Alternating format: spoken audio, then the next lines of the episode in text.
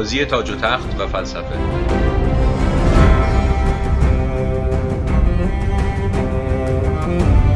به دیوانگی پایان دهید. دانش، قدرت و جنون در ترانه ای از یخ و آتش.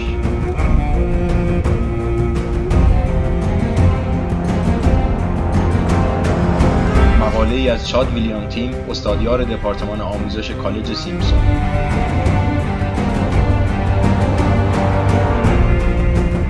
ترجمه کیمیا خدادادی.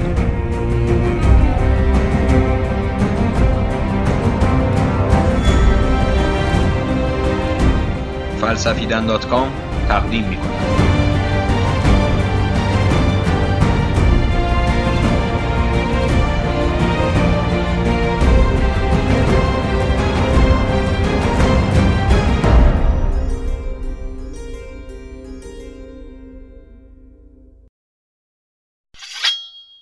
من استادی نیستم که از تاریخ برایتان نقل قول کنم. زندگی من در شمشیر خلاصه شده است نه کتاب ها اما هر کودکی این را می‌داند که تارگریان ها همیشه رگه های جنون داشتند. پدر شما اولین نفر نبود. زمانی شاه جفری به من گفت بزرگی و جنون دو روی یک سکه اند. هر وقت تارگریانی به دنیا می آید خدا آن سکه را به هوا می اندازد و جهانیان نفس را در سینه حبس می کنند تا ببینند سکه به کدام طرف می افتد سر باریستان سلمی خطاب به دنریس تارگریان در فصل طوفان شمشیرها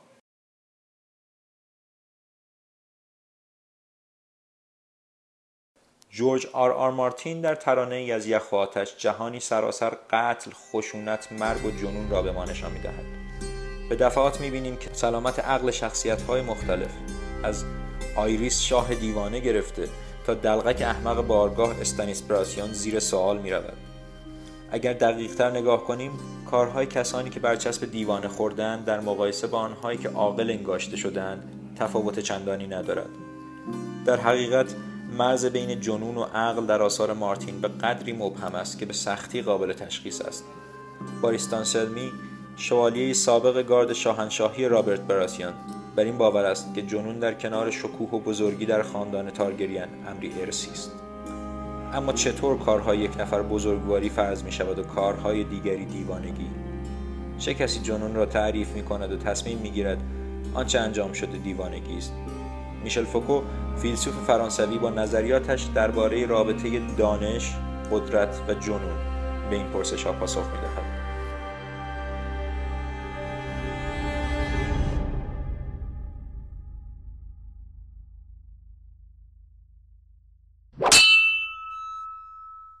دیرین شناس و احمق دیوانه در حالی که فیلسوفان سنتگرا به دنبال فهم حقیقت مطلقند فوکو و دیگر فلاسفه پست مدرن وجود یک حقیقت مطلق را زیر سوال می‌برند و به جای آن در تلاشند که مشخص کنند در چه شرایطی چیزی حقیقی انگاشته می شود. فوکو نام این کندوکاوهای تاریخی خود را دیرین شناسی می‌گذارد. در تاریخ جنون فوکو نشان می دهد که چگونه تعریف دیوانگی در طول تاریخ تغییر یافته است.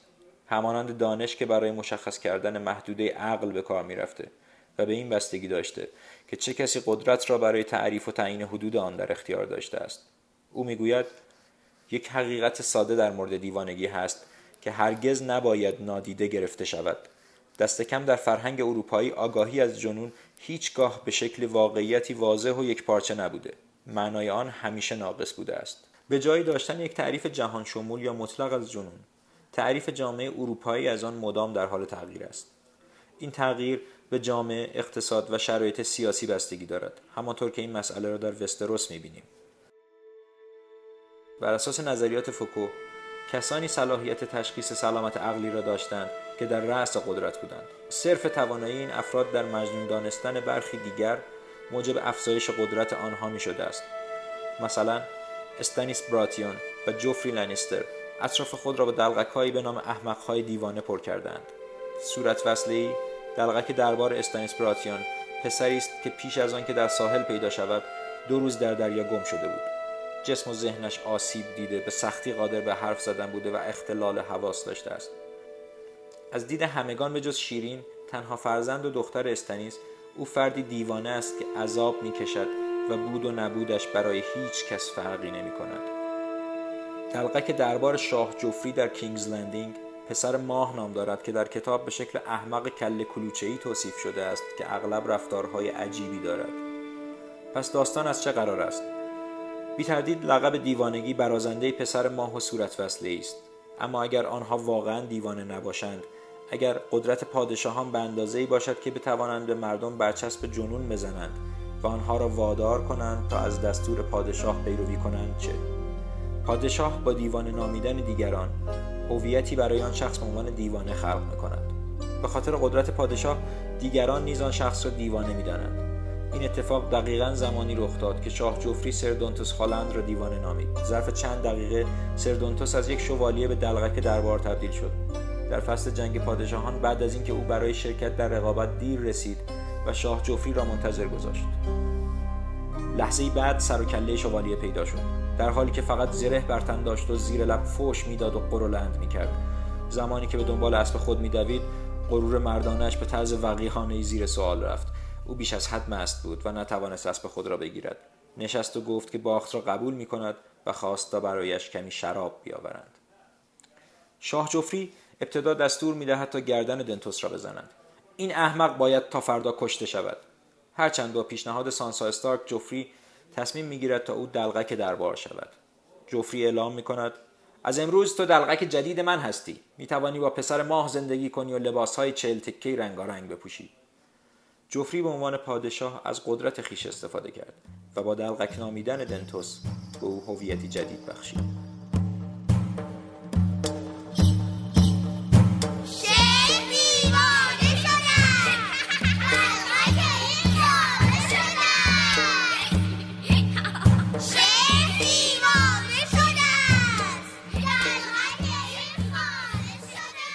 فوکو این مسئله را به عنوان رابطه قدرت و دانش مطرح می کند. زیرا زمانی که شما انسانها را در زمینه طبقه بندی می کنید به این معناست که در آن زمینه دانش کافی دارید. در نتیجه تخصص شما در حیطه دیوانگی به شما قدرتی مضاعف می بخشد تا برچسب زدن و طبقه بندی کردن را ادامه دهید. بعدها فوکو این گونه استدلال می کند که ما باید با هوشیاری این روابط دانش و قدرت را زیر سوال ببریم. ما می توانیم به آنچه مقبولیت یک سیستم را تشکیل می دهد دست یابیم. چه سیستم سلامت روانی چه سیستم جزایی و چه جنسیتی. مقصر دانستن دیوانه ها در وستروس پادشاهان تنها افرادی نیستند که می توانند دیگران را دیوانه خطاب کنند. مثال های دیگری نیز از دیوانه نامیدن و دستبندی کردن انواع دیوانگی وجود دارد. اغلب اوقات این دستبندی شدن در ظاهر ضرری ندارد و به مسابه وسیله‌ای برای توجیه رفتارهای غیر طبیعی شخص به کار می رود. مثلا تیریون لانیستر واکنش سر لوراس تایرل و قتل رنری براسیون را اینطور توصیف می کند. زمانی که شوالیه گلها جسد پادشاه خود را دید دیوانه شد او از شدت خشم ستن از محافظان رنری را کشت کاتلین استارک خواهر بانوی ویل لیزا تالی معتقد بود که جنون او ناشی از اندوهی است که به خاطر پنج بار سقط جنین و از دست دادن همسرش لورد جان ارن به آن دچار شده است. شاه رابرت براتیون بر این باور بود که مرگ جان ارن زن را دیوانه کرده است. استاد بزرگ پایسل گفت اجازه دهید بگویم که این اندوه می‌تواند قوی ترین ذهن ها را نیز از کار بیاندازد. چه رسد به آنکه لیدی لیزا هیچگاه چنین خصوصیاتی نیز نداشته است. با این مثال ها متوجه می شویم که دیوانه نامیدن دیگران امر مهمی نیست. در نهایت ما دائما در حال توصیف کارهای دیگران و ارزش گذاری هایی با عناوین مناسب یا نامناسب بیپروا یا دیوانوار منطقی یا غیر منطقی هستیم.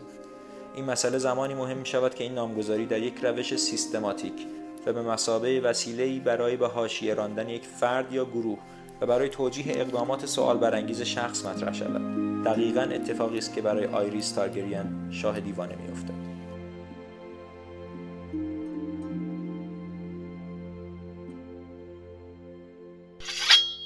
شهردار شهر دیوانه ها را ملاقات کنید.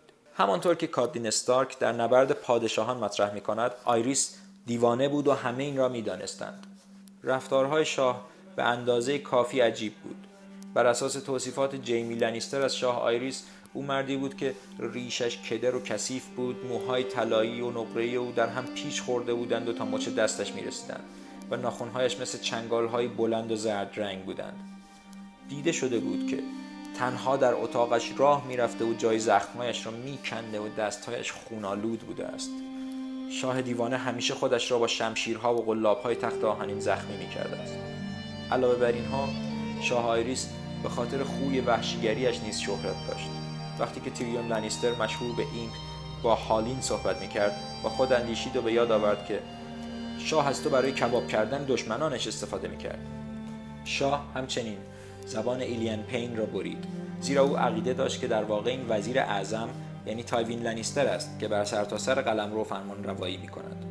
احتمالا بیشترین میزان خشونت و وحشیگری در زمان به اسارت گرفتن لورد دنیس بعد از جنگ داسکندیل اتفاق افتاد که شاه را به سمت قتل عام برد. گردن لورد دنیس و تمام خاندانش را زدند. همسر دنیس لیس را زنده زنده در آتش سوزاندند. زن بینوا زبانش را بریده بودند.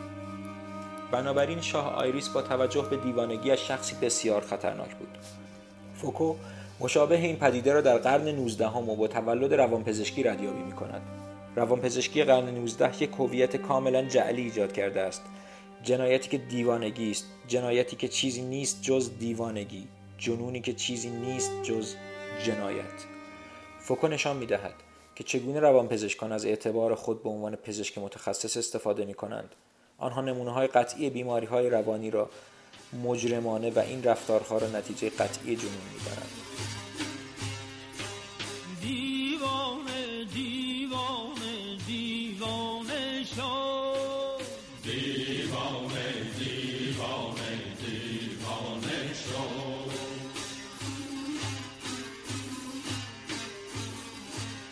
توانایی تشخیص جنون جنایی به روانپزشکان قدرت بیشتری بخشید چرا که بر اساس آن مدعی کاهش جرم و افزایش امنیت در شهرها بودند. از آنجا که شاه آیریس انسانها را به قتل میرساند و با خشونت رفتار می‌کرد به نظر می‌رسد این مسئله درباره او نیز صدق می‌کند. اما بیایید به این مسئله این گونه فکر کنیم.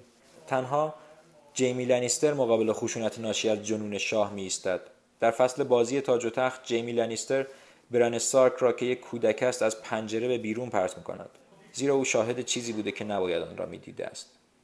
به خاطر داشته باشید که جیمی ملقب به قاتل شاه و مسئول قتل او از برادران قسم خورده گارد پادشاهی است. اینها تنها مشتی از خروار است. این داستانها مثالهای بسیاری از رفتارهای وحشیانه خشونت آمیز دارد و تنها رفتار تعداد کمی از شخصیتها به جنون آنها نسبت داده شده است.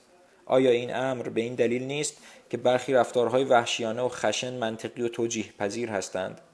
آیا این منطقی است که جیمی برن را از پنجره بیرون بیاندازد تا رازش برملا نشود؟ ولی منطقی نیست که شاه دیوانه زبان ایلیان پین را ببرد چرا که قصد تضعیف قدرت شاه دیوانه را داشته. در وستروس دقیقا این گونه است. برخی کارهای وحشیانه منطقی اند و برخی دیگر نه. زیرا با جنون آمیز خواندن کارهای دیگران. شخص خود را در گروه عاقلان یا افراد منطقی قرار می دهد در این حالت بدون توجه به اینکه تا چه اندازه رفتارهای شخص دیوانگی به نظر می رسد سلامت روانی او بررسی نخواهد شد. چگونه کسی که قدرت دیوانه خطاب کردن دیگران را دارد می تواند دیوانه باشد؟ همانطور که بعد خواهیم دید این مسئله به خوبی در بحث داغی به تصویر کشیده خواهد شد که بر سر فرستادن یک آدم کش برای به قتل رساندن دنریس تارگریان و نوزادی که در شکم دارد بین ادارد استارک و رابرت براسیون سر می‌گیرد. باید قاتل دیوانه را به قتل میرساندیم. در فصل بازی تاج و تخت به رابرت براتیون خبر رسیده که آخرین تارگرین دنریس دختر آیریس. پسر آینده خال دروگو ملقب به اسب نر که بر دنیا چیره می شود را به دنیا خواهد آورد. ند استارک با به قتل رساندن دنریس و نوزادش مخالف است. سرورم. دخترک تنها یک بچه است. شما تایوین لنیستر نیستید که بیگناهان را قتل عام کنید.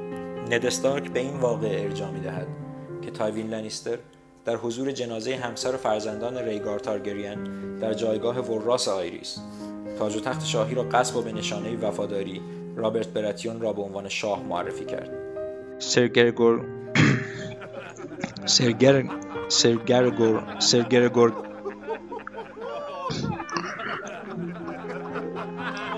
سرگرگور کلیگان سرگرگور کلیگان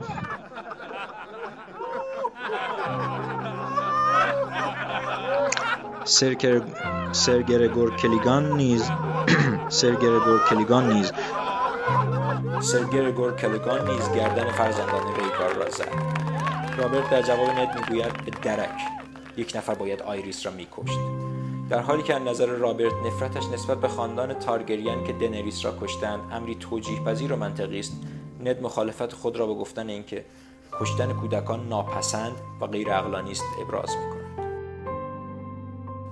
بحث شاه رابرت این است که کشتن شاه دیوانه و خانوادهش و در همان راستا کشتن دنریس و کودکش. می تواند این گونه توجیه شود که بدین ترتیب از افتادن تاج و تخت به دست خاندان تارگریان جلوگیری می شود در واقع احساس رابرت نسبت به خاندان تارگریان از نفرتش به ریگار ناشی می شود که لیانا استارک نامزد رابرت را بعد از پیروزی در مسابقات هارنهال ملکه عشق و زیبایی نامید و با او گریخت. رابرت به جای گفتن دلیل اصلی نفرتش که ایراد منطق و توجیه او را آشکار می‌سازد دیوانگی و جنون خاندان تارگریان را بهانه می کند او از موضع قدرت خود به عنوان شاه هفت سرزمین کارهای آیریس را دیوانگی می‌خواند تا اقدامات خودش را توجیه کند. او در پاسخ ند که پرسید رابرت من از تو می‌پرسم. آیا ما در مقابل آیریس قیام نکردیم تا به قتل کودکان پایان دهیم؟ پاسخ می‌دهد که قیام کردیم تا به کار خاندان تارگریان پایان دهیم. رابرت جنون تارگریان ها را به این صورت بیان می کند تا کارهای وحشیانه آیریس را به دیوانگی او ربط دهد.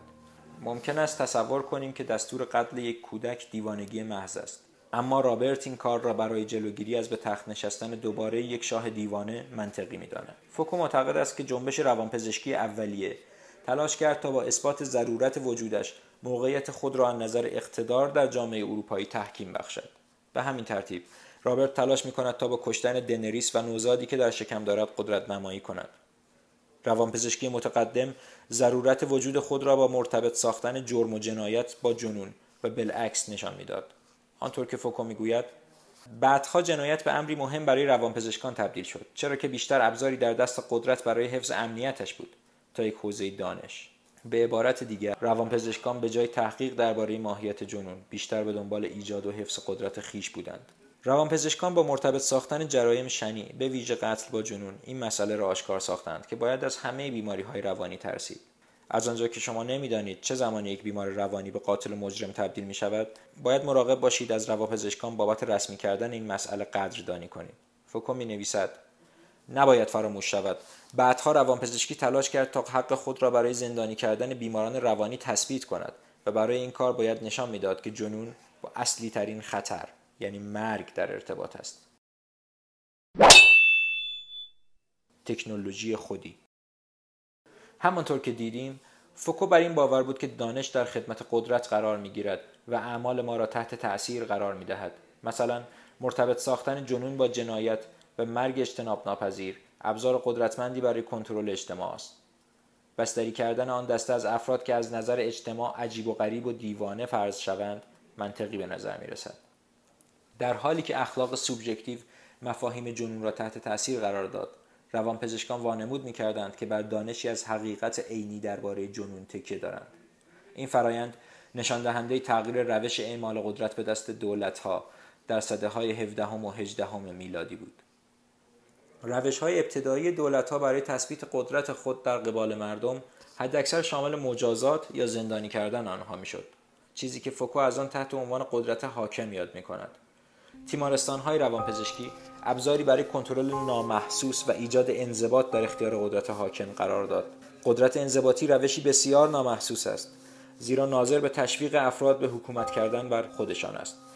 این نوع بهرهگیری از قدرت در فصل طوفان شمشیرها دیده می شود زمانی که جان اسنو عاشق ایگرید می شود که متعلق به قبایل وحشی است. جان مرتبا در سرش صدای می که به او یادآوری می کند او عضوی از گروه نگهبانان شب است.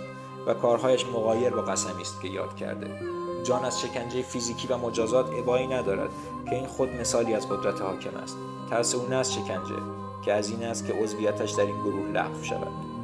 با تضمین اینکه اعضای گروه به قسم خود وفادار خواهند باند می‌توان گفت این قسم عمل کردی مانند قدرت انضباطی دارد که اعضا را تشویق می‌کنند خود به آن عمل کنند.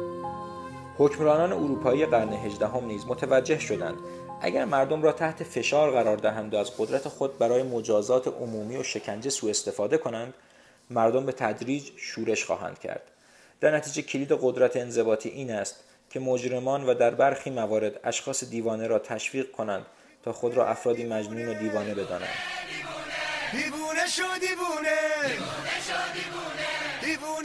با مجاب کردن افراد به اینکه عادی نیستند یا به توانبخشی احتیاج دارند فرد متخصص در ظاهر بر بیمار با تشخیص پزشکی اعمال قدرت می کند اما در باطن نیز کاری می کند که مراجعه کننده از خودش تصویر شخصی بیمار بسازد. فوکو از این مسئله به عنوان تکنولوژی خودی یاد می کند که به افراد این امکان را می دهد که یا به تنهایی یا با کمک دیگران. تعداد مشخصی جراحی بر روی بدن یا ذهن افکار رفتار و چگونگی ماهیت وجودیشان صورت دهند. تا بدین صورت به شادی خلوص خرد کمال یا جاودانگی قطعی دست یابند.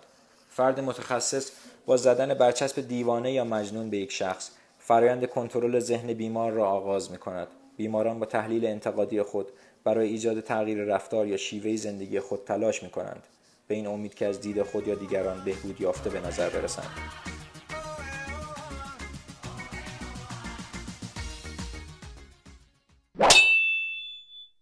آیا عاقلم؟ فکر می کنم هستم. فکر می کنم هستم فکر خیلی است خیلی است خیلی است قدرت در داستان ترانه ای از یخ و آتش بیشتر در اختیار قدرت حاکم است. قلمروی وستروس سرشار از نزاع بر سر قدرت است. بازی تاج و تخت و نزاع پادشاهان در جریان است. اعدام های عمومی وجود دارد. مثل زدن گردن ند استارک و ریختن فلز مذاب روی سر ویسری استارگریان هرچند مثالهایی نیز از قدرت انضباطی وجود دارد که در آن های داستان در رفتارهای خود تردید می‌کنند. و گاهی اوقات رفتارهایشان را با توجه به قوانین اجتماعی یا سیاسی دلخواه حکومت تغییر می‌دهند. برای مثال سردنتوس بعد از دلقک دربار نامیده شدن هویت جدید برایش درونی می شود و واقعا مانند یک احمق رفتار می کند برخی اوقات دنتوس با هویت جدیدش زندگی می کند در حالی که سوار بر اسب چوبیش آوازهای بیادبانه می‌خواند یا وانمود می‌کند که می‌خواهد سانسا استارک را گاز بگیرد. در رابطه با دنتوس شاه جفری این قدرت را داشت که تصمیم بگیرد چه چیزهایی از او بدانیم. هیچ مراجعی به دربار شاه او را به عنوان سردنتوس شوالیه نمی‌شناسد. این برچسب زدن نه بر اساس حقیقت عینی که بر اساس نظر ذهنی بود. هویت تحمیل شده بر دنتوس او را به تغییر رفتارش به سمت انتظارات جامعه یا سلطنت تشویق می کند با توجه به نظر فوکو او دیوانه است چرا که مردم او را دیوانه می دانند و با او به همین ترتیب رفتار می شود آنها می خواهند تا من مسخره باشم پس همان می شود.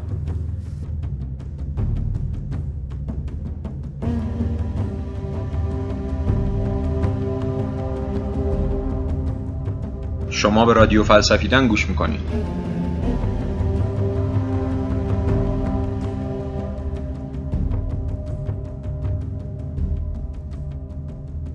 مثال دیگر از قدرت انضباطی در جای دیده می شود که دنویس تارگریان هویت ذهنی که به او تحمیل شده است را میپذیرد. همانند نقل قول ابتدای همین مقاله دنریس مدام در حال شنیدن درباره بیماری روانی خاندانش است به هر حال هر کودکی این را می‌داند که تارگریان ها همیشه رگه از جنون داشتند. در موارد متعددی دنریس کارهای خودش را بر اساس این هویت ساختگی زیر سوال می‌برد. این مسئله به ویژه پس از مرگ خالدروگو و نزاع افرادش بر سر تصمیم گیری درباره ادامه مسیر دیده می شود.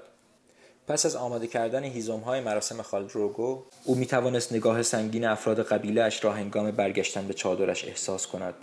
دنریس متوجه شد که افراد تحت امرش فکر می کردند که او دیوانه شده است. شاید همین گونه بود.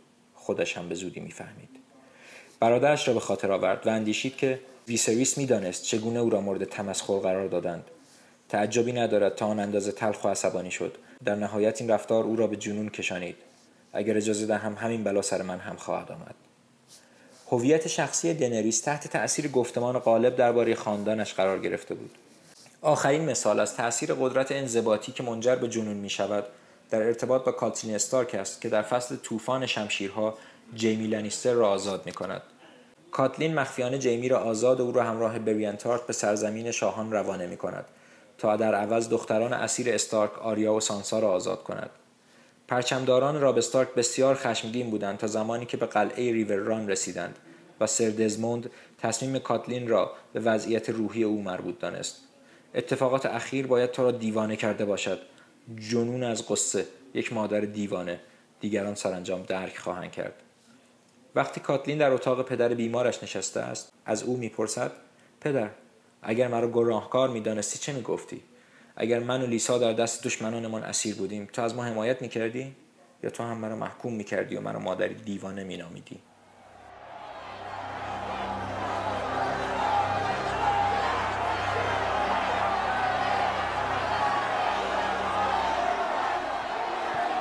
من حقیقتی را می‌دانم که جان به خاطرش مرد.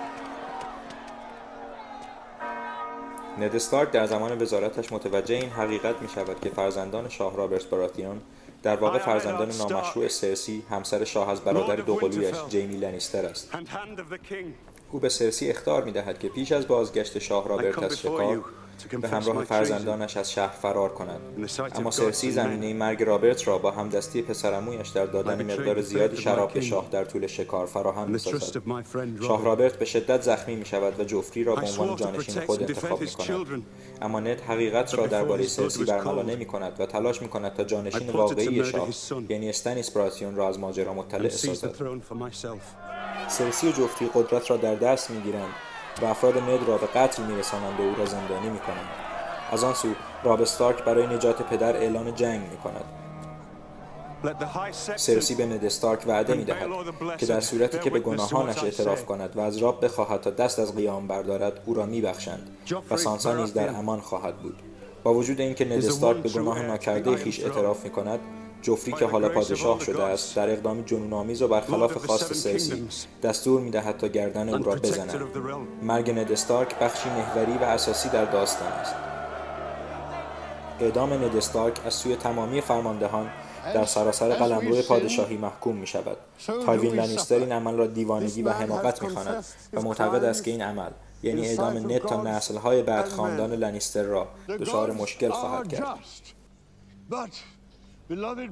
با رسیدن خبر اعدام ند به سرزمین های شمالی فرماندهان آن به جای حمایت از برادر رابرت از تخت آهنین اعلام استقلال می کنند و با راب به عنوان شاه سرزمین شمال پیمان می بندند. از طرف دیگر استانیس براسیان با دریافت نامه ند مبنی بر مرگ شاه رابرت به عنوان پادشاه هفت اقلیم اعلام حضور می کند و تصمیم دارد تا برای رسیدن به تخت آهنین هر کسی را که بر سر راهش قرار می گیرد نابود کند.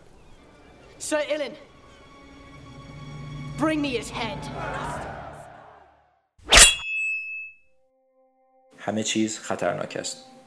آیا هر کس که کاری غیر منطقی و بیدلیل انجام می دهد دیوانه است؟ مثلا کاتلین تصمیم گرفت جیمی را آزاد کند تا دخترانش را نجات دهد.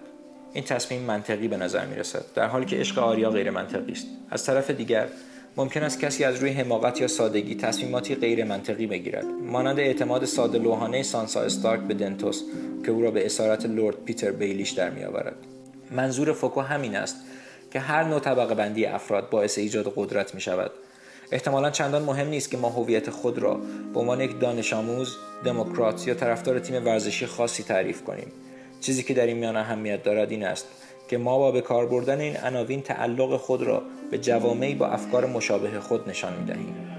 اما زمانی که از موضع قدرت برای طبقه بندی خودسرانه افراد استفاده می کنیم در حقیقت بر روی لبه تیغ راه می رویم.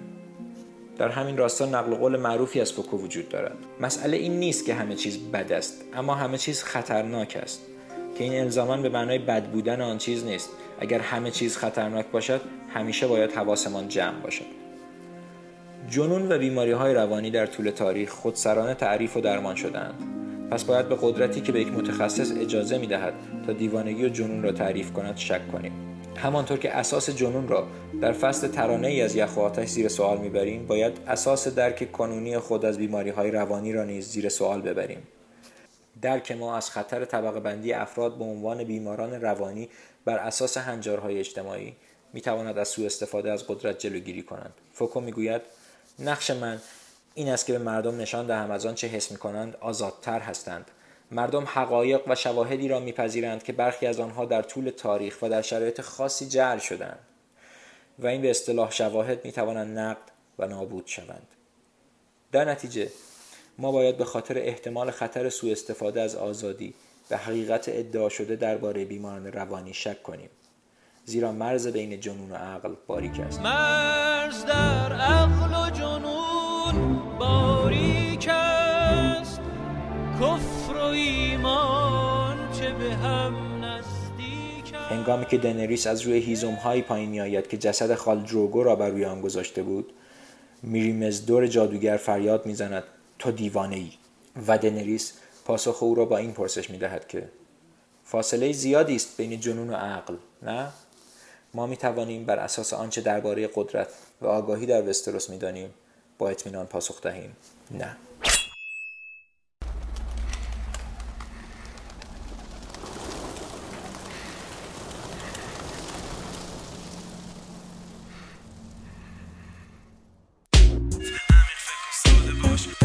رادیو فلسفیدن.